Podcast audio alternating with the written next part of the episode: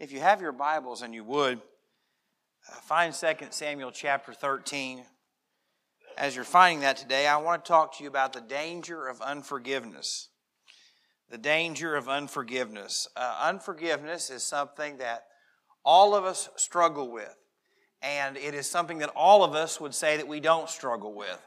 Uh, you could probably say in your life things like this Well, I will forgive, but I will never forget. Or I forgive them, but uh, I'm just going to avoid them for the rest of my life. Uh, forgiveness is something that we as believers experience uh, through Christ, and it's what separates the Christian faith from anything the fact that we have a God who loved us so much that he sent his only begotten Son to come into this world perfect and unblemished, to live a life of perfection, and to die not for his own sins, but for ours.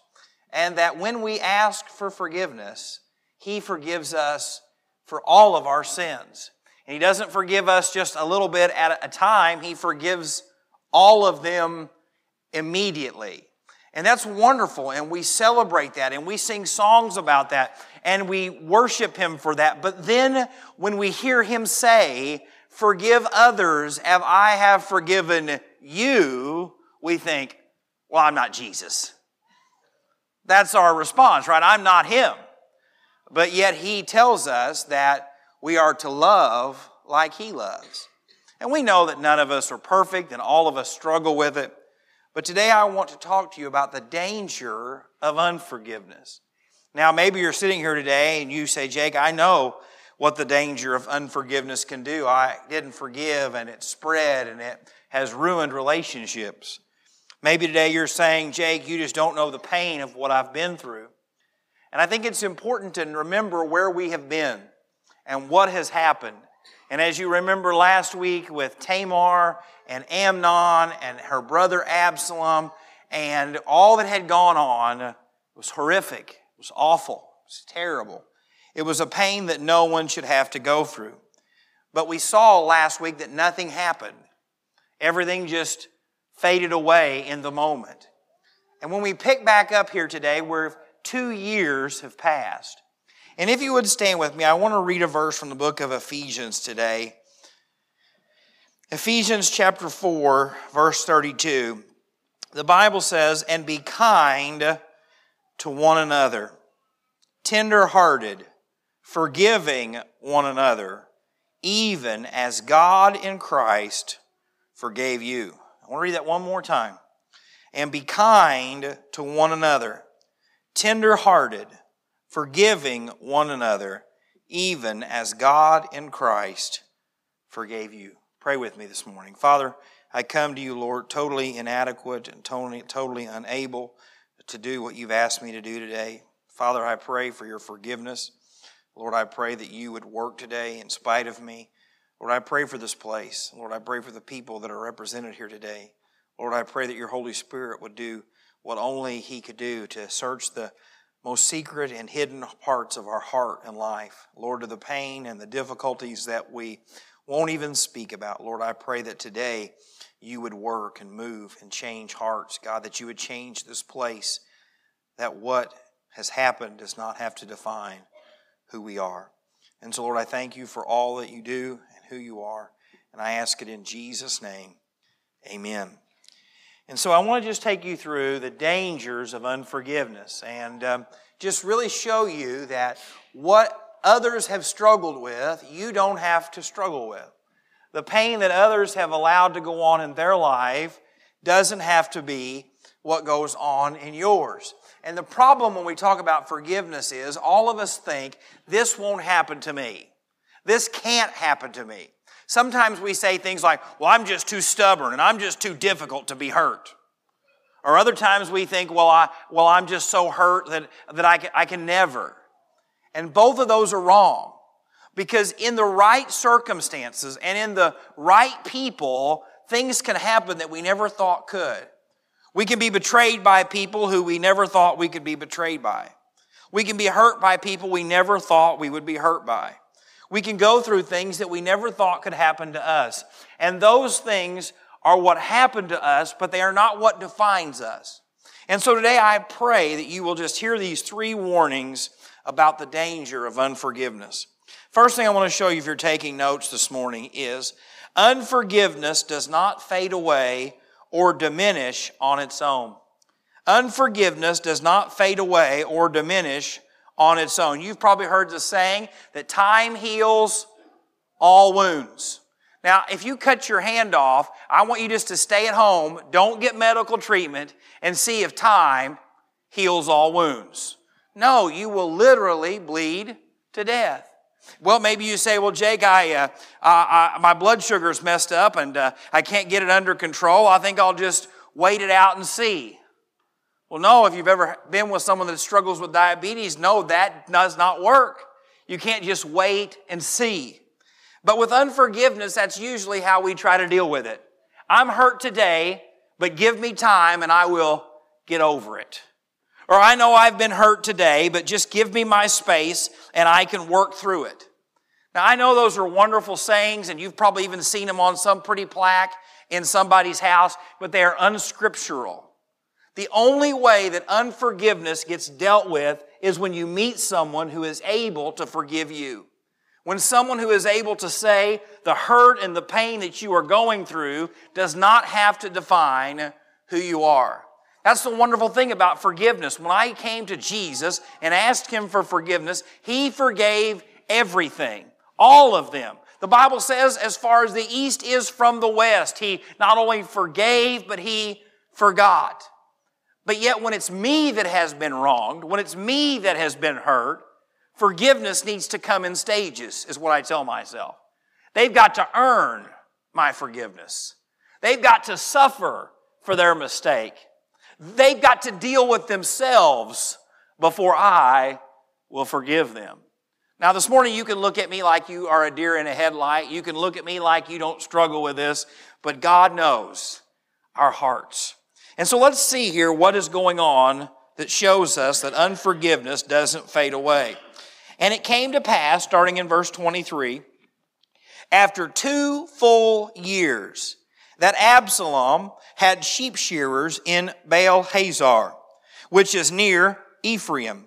So Absalom invited all the king's sons. Then Absalom came to the king and said, Kindly note, your servant has sheep shearers.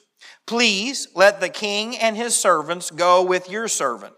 But the king said to Absalom, No, my son, let us not all go now lest we be a burden to you. Then he urged him, but he would not go. And he blessed him. Then Absalom said, If not, please let my brother Amnon go with us. And the king said to him, Why should he go with you? But Absalom urged him, so he let Amnon and all the king's son go with him. Now, if you remember what happened in the last passage of Scripture in Amnon and what he did to his half sister, and two years, nothing has happened. Two years, Absalom has stewed and he is, he is connived and he has thought, how can I get my brother back for what he's done? And over that two years, nothing diminished. His hatred, his unforgiveness, his bitterness grew.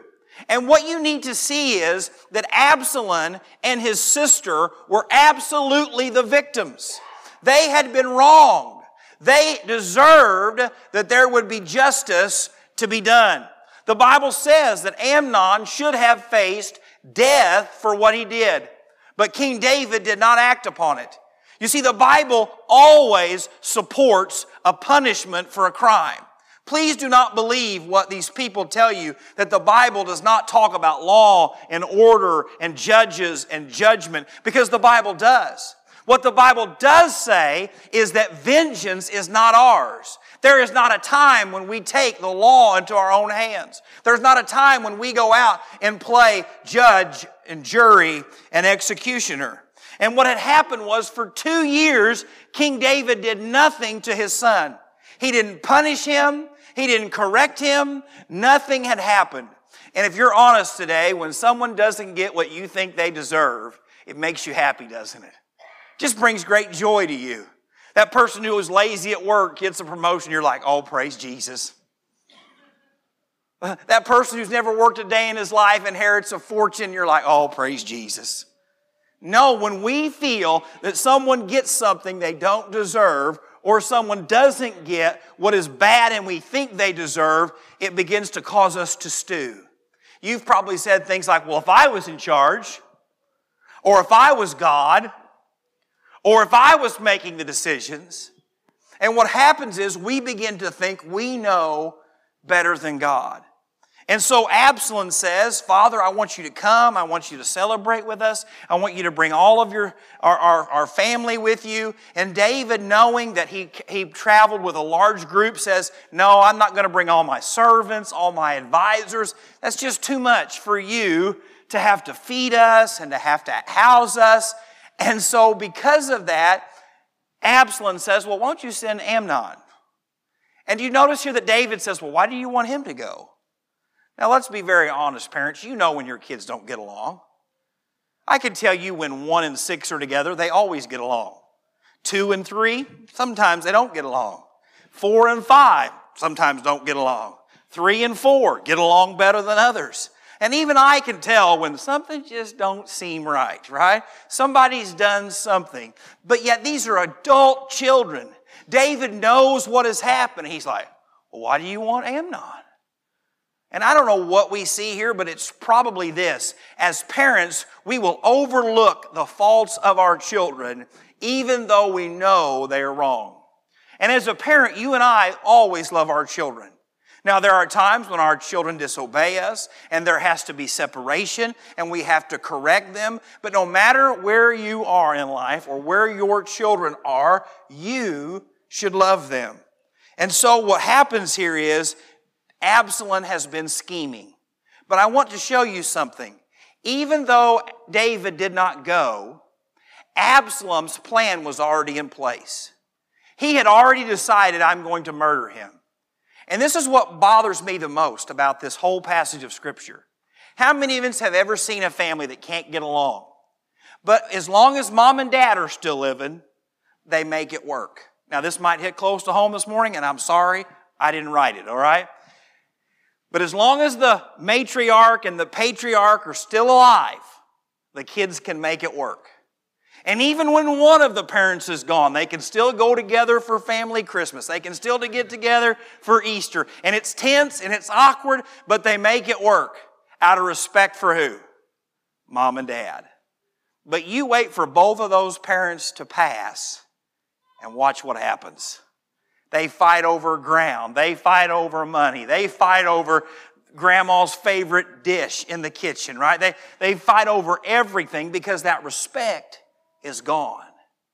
But Absalom was so angry and so bitter and had so much unforgiveness that he didn't even care if his dad was there. He had no respect for anyone or anything. And friends, when unforgiveness takes root in your life, there will be no limit to the direction that you will lead yourself astray or myself astray.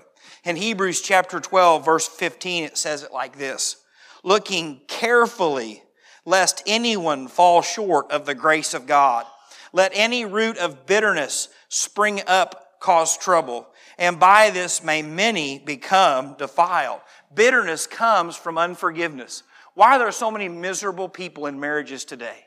Because there's unforgiveness whether it was the honeymoon wasn't what you thought it was going to be, whether the marriage wasn't what you thought it was going to be, that you weren't the same person you were when you got married, something has happened in the past, and that unforgiveness has set in. And that bitterness comes from you. It doesn't matter what your spouse does. It doesn't matter how hard they try. It doesn't matter how much they go above and beyond and try. It doesn't matter because there's unforgiveness buried deep down in there. Maybe you children, you were raised by parents that were not there or has made mistakes or, or wasn't what you thought they should be. And even to this day, oh, you, you'll be kind to them, but you would never go above and beyond to love them. There's this bitterness there toward them. And where that comes from is unforgiveness. And the writer of Hebrews says, be careful. Why does he say look carefully? To be careful because unforgiveness happens when you least expect it. And it stays around after you think it's gone. How many of us have ever went into a place and, and smelt something? You're like, I don't smell right. You look everywhere, right? I don't smell it, don't smell it. You cook, you clean, you, you, you check the trash, and you, you just, you just, I don't know where that smell is coming from, but it just keeps following me. Everywhere I go, it's just there. And then as you take your boots off and you look down, there's a little nugget right there in your shoes, and you're like, oh, that's it. That is where it was at. It was on me the whole time. Friends, that's how unforgiveness is. We will look everywhere else. It's my wife's fault. It's my neighbor's fault. It's the church's fault. It's the pastor's fault. It's my parents' fault. But what we really need to know when there's something in our life that's caused us to be bitter, it usually always comes back to unforgiveness. There's something that's happened to me that I won't let go of. There's something that's happened to me that I really won't give to God. And that unforgiveness begins to spread to bitterness. Second thing I want to show you from this passage of Scripture is that unforgiveness will cause us to seek vengeance and hurt others. Unforgiveness will cause us to seek vengeance and hurt others. Look here in verse 28. Now Absalom had commanded his servants, saying, Watch now when Amnon's heart is merry with wine and when I say to you, strike Amnon, then kill him, do not be afraid. Now you've heard something like this very similar. King David, when he found out that Bathsheba was pregnant, he brought Uriah home and tried to get him what? Drunk. Because when he was drunk, he wouldn't think quite like he was supposed to think. He would be a little more open to things that he wouldn't be. And because of that, he could get him to do what he wanted. And then when he would not do what he wanted to, you, David sent by his servant a message to put Uriah at the front. And when the battle is fiercest, pull back. And then when Joab sent to David the report, he said, remind him that if he is angry, that Uriah the Hittite is dead. Where do you think Absalom learned this? From his father. Parents, I want to say this this morning. The greatest gift you can give your children is to teach them how to respond when things don't go right. When that person lies about you at work and you're sitting at the dinner table and everything in you wants to say, that no good scoundrel, I'm telling you what, they are worthless, they are miserable, they're, they're a terror. Stop when someone wrongs you at church, when someone hurts you, when things don't go the way that you want them to, in the moments of difficulty are when you can teach your children to forgive, to extend mercy, to show grace and kindness. You say, well, Jake, you just don't know my temper. When I get angry and when I get mad and when I lose it, I just lose it. Ain't no stopping me. He who is in you is greater than is in the world. You say, Jake, my language has always been this way, and when I get mad, it just comes out. You don't have to. You don't have to. You don't have to, because he who is in me is greater than is in the world. I hear this all the time from parents. I just don't know where my kids learned it from. And I'm going to tell you the truth. It's been the hardest thing I've ever, ever had to do as a pastor, and not say, you. You taught them that. It's like a spinning image of you. But the, you know, I'm just so refined now, I just say, oh, I don't know, had to be from their dad, right? Or whichever parent's not there. But, friends, in those moments, when your kids see you hurt, when your kids see you wrong, when your kids see you in a place of vulnerability, it's in those moments that you can teach them the truth of God's Word. It's in those moments where you can pour into them how to respond. Absalom's doing the same thing that his father did. Do you ever wonder if David just walked out on that same portico, out on that same balcony, and looked down at that same bathing area and thought about all this that was going on in his family? Instead of I had just turned around and went back inside. Nathan said, All this is going to happen, David, because you did this. As a parent, I ask myself, what decisions am I making that are helping my children in their relationship with Jesus? And what decisions am I making as a parent that is going to cause them great harm? What do I say? Where do I go? How do I love? How do I speak? How do I do these things to teach them in their moment of difficulty? You see, I want to say this this morning. It is not the church's job to raise your children. It's not the school's job to raise your children. It's not your grandparents' job to raise your children. God gave you your children. They are entrusted to you. And it is your responsibility and my responsibility with my children to teach them the things of God. Not when everything is good, not when everything is going well, but in the moments of the valley, in the moments of great trial and tribulation. I can teach my children the things of God. And so he tells them this be courageous and valiant. Do you notice that? He is telling them we're doing what's right. We're doing what God wants us to do. We're doing righteousness.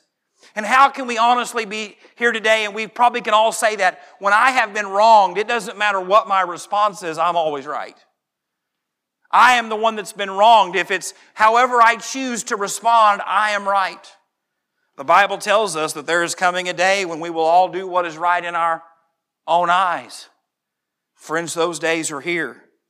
And so it goes on and says in this passage of Scripture So the servants of Absalom did to Amnon as Absalom had commanded. Then all the king's son arose, and each one got on his mule and fled. And it came to pass while they were on the way that news came to David, saying, Absalom has killed all the king's sons, and not one of them is left. So the king arose and tore his garments and lay on the ground, and all his servants stood by with their clothes torn. I don't want you to miss this. All of David's servant, all of David's people think everybody's dead. There are no children left. And they're all weeping and mourning, but I want you to re- remember this name. Then Jonadab, the son of Shimeah, David's brother answered and said, Let not my Lord suppose they have killed all the young men, the king's sons, for only Amnon is dead. For by the command of Absalom, this has been determined from the day that he forced his sister Tamar. Now therefore, let not my Lord the king take the thing to heart, to think that all the king's sons are dead, for only Amnon is dead. Now, if you remember anything about Jonadab, he is the one who told Amnon to trick his sister and force himself upon her. And yet here we find him with the king by his side. He has went from an advisor to the prince to an advisor to the king. How do you think that happened? Well, I want you to notice something. Why is he the only one who knew the events of an event that he was not at? How was he the only one who knew the truth, yet he was miles and miles away? This is what I believe. I believe he had been planning this with Absalom. Friends, you've met people like this.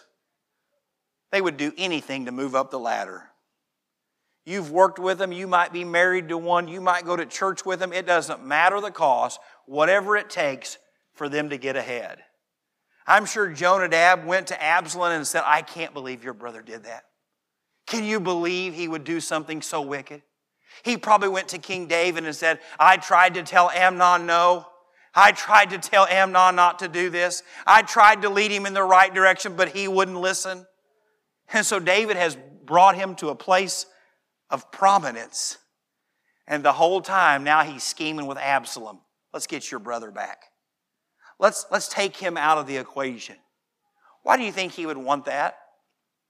You think Amnon might have ever said, Well, I was going to do it, but then Jonadab convinced me? You see, friends, I want you to see this this morning. I hope that you'll see this because the unforgiveness that Absalom had was played upon and preyed upon by someone else. And friends, when you won't forgive, you can't hide it. You can't hide it from the people you live with. You can't hide it from the people you know. You cannot hide it. And there will be someone in your life that does not love you, that does not care about you, and will want something from you and say, I'm going to use this. I'm going to use this unforgiveness for my advantage. I have pastored long enough to watch people who were genuinely upset be manipulated, manipulated by other people. It happens in marriages. Just think about how sometimes a grown child can turn two parents against each other. Or a parent can turn two of their children against each other. It's heartbreaking. But that does not happen unless there is something going on in your life that Satan can get a foothold. You need to know that you and I are responsible not for the influences of others on us, but for our hearts. And when I've got unforgiveness towards someone and you know about it, guess what we do when we want something? Can you believe so and so? Can you believe so and so? Can you believe that, Bob? Did you hear about what Larry did? I, I just can't believe that. I just can't believe it. Didn't he do something to you just that same way? You're saying, wait, I have conversations like that all the time, and it's wrong. But that's how we are when unforgiveness settles whether it's around a dinner table, whether it's around a break room table, whether it's through text messages, whether it's on Facebook, what you need to know is Satan is using someone in your life to take the pain and the suffering that you've been through and is using it to destroy the lives of other people. And there's only one way to stop it, and that's to say, Lord, help me to forgive. Let's see what the Bible says in the book of Romans, chapter 12. I knew it was going to be quiet this morning, but that's okay. We're on the right track. In Romans chapter 12, starting in verse 17, repay no one evil for evil. Have regard for good things in the sight of all men. If it is possible, as much as depends on you, live peaceably with all men. Beloved, do not avenge yourself but rather give place to wrath. For it is written, Vengeance is mine, I will repay, says the Lord.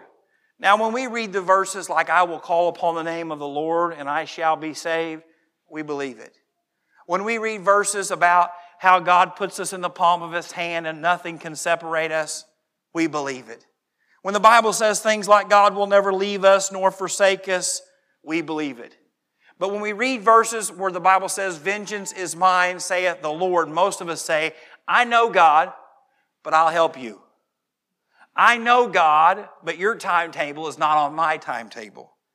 And have you ever noticed when you read something that you really don't like in Scripture, that really hits you where you don't want it to, and it's an area where you're going to argue with God, that the verses that follow it kind of end all the debate that you can have with God? And listen to what comes to the verses after that. And they're not on the screen. I didn't put them on there, but they might. In verse 20, after Romans verse 12. Therefore, they've got them up there for you. Therefore, if your enemy is hungry, feed him. Kind of, kind of throws the uh, wrench into the, well, I don't, I forgive him, but I just won't speak to him. I, will forgive him, but I'll just go the other way when I see him in Family Dollar. I, I forgive him, but I will never, ever, ever forget. It says here, if your enemy is hungry, feed him. If he is thirsty, give him a drink. For in doing so, you will heap coals of fire on his head. You see, I like that part. Verse 21 Do not be overcome by evil, but overcome evil with good. Friends, it doesn't matter how many rumors someone spreads about you, you never honor God by spreading them back. No matter how many times someone talks gossip about you, you will never honor God and overcome evil by spreading gossip back. There is never a time when someone strikes you that you will honor God by striking them back. You are to turn the other cheek. You say, Jake, but that's just not my nature. I'm a fixer. I'm a go getter. I'm tough. I'm involved. I fight my own battles. What God says is you can't hear. When it comes to unforgiveness, when it comes to hurt, when it comes to betrayal, you have to trust that God will fight for you, that God knows your pain. Third and final thing this morning when we act on our unforgiveness, it causes destruction and division. When we act on our unforgiveness, it causes destruction and division. Verse 34 Then Absalom fled And the young man who was keeping watch lifted his eyes and looked. And there many people were coming on the road on the hillside behind him. And Jonadab, there he is, said to the king, Look, the king's sons are coming as your servant said, so it is. He's saying, I told you so. I told you I knew what I was talking about. So it was, as soon as he had finished speaking, the king's sons indeed came, and they lifted up their voice and wept.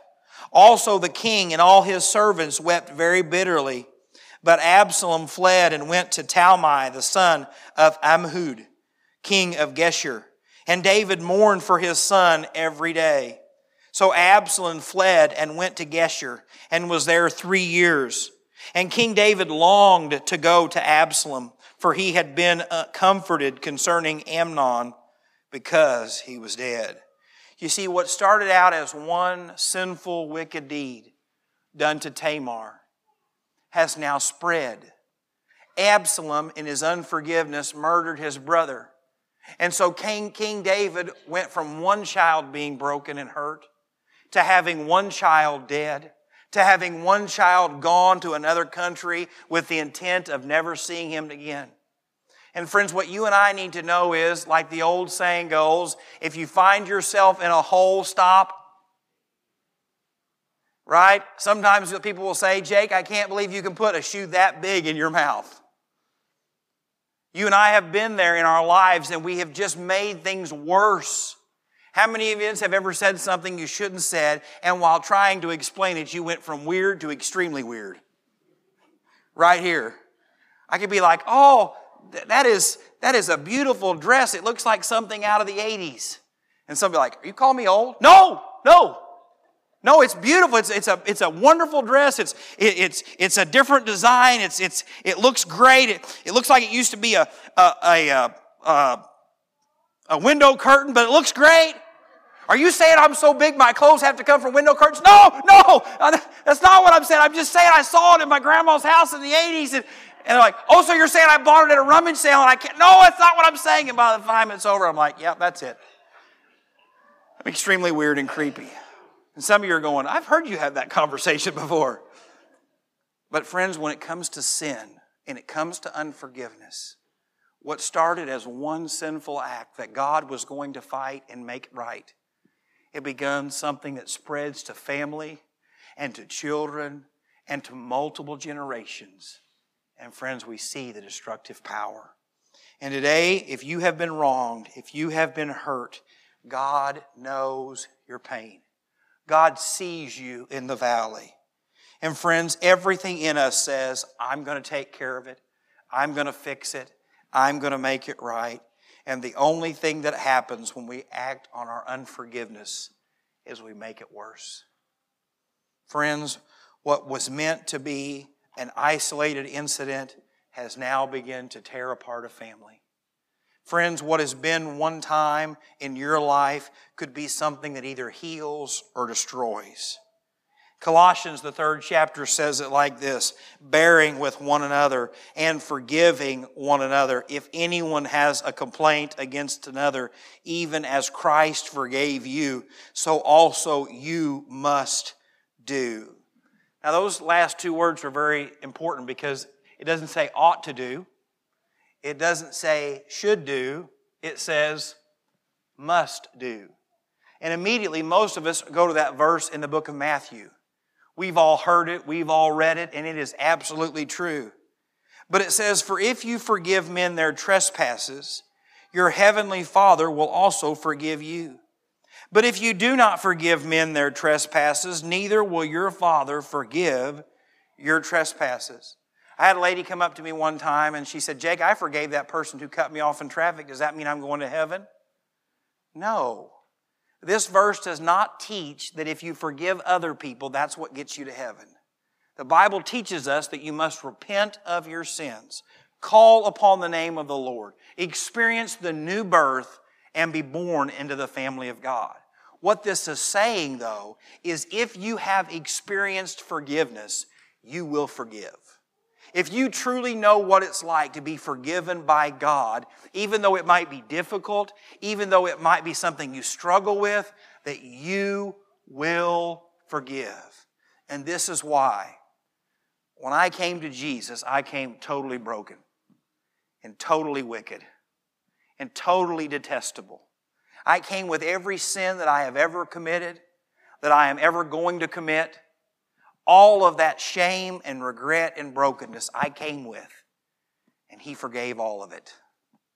The Bible says He washed it as white as snow. And there is no amount, no matter what you ever do to me, no matter how many rumors you spread about me, no matter how many sermons I preach that you leave angry, no matter how many times on the ride home you talk about, I'm so sick of hearing about that guy's problems and past and mistakes, it'll never be what I have done wrong to Jesus. Funny story. I'm going to tell this. I don't, don't know if I see him or not in here today. But last Sunday, I made the uh, comment that I had been arrested a couple times when I was younger, but I didn't add when I was younger. And uh, there was a young lady who's, who's in the fifth grade who was very upset by that. She was thinking I had been arrested recently.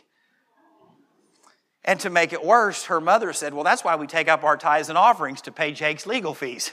And right out there in the lobby. and that's just a fun. I don't know why I told you that it was funny, but but all of us have a past. And I am thankful that when I came to Jesus, all of it was taken care of. All of the things I'm too embarrassed to ever mention, the things I'm too embarrassed to ever share, the things that I would never even utter, all have been forgiven. And because I have experienced that, I really know that. Friends, there's nothing you can do that's greater than that. There's nothing you could ever do to me that is more wrong than what I've done to Jesus. And what Jesus is saying is because you have been forgiven of all of that, you have to forgive. And if you cannot forgive, it's because you've never truly been forgiven. You've never truly experienced what it means to be saved, what it means to have all of your sin and guilt and shame washed away. Because, friends, it doesn't matter what my fiercest enemy says about me, God says something different. It doesn't matter the lies Satan tries to convince me of, God has told me something different. And this morning, my great challenge to you is you can do one of two things. You could say, Well, Jake, I've forgiven, but I, am I'm, I'm just, I'm, I've just forgiven, and I'll work the rest out later. You won't. It'll never work itself out.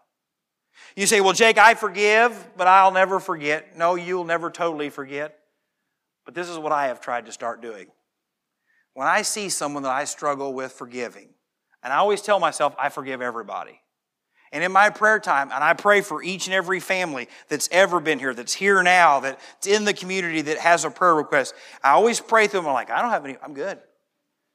But you know when I realize I probably have a little bit of unforgiveness is when I see somebody and I think, oh, can you believe what they did? And I'm not saying this out loud. I'm, i mean, sometimes I am in my car. It's really weird.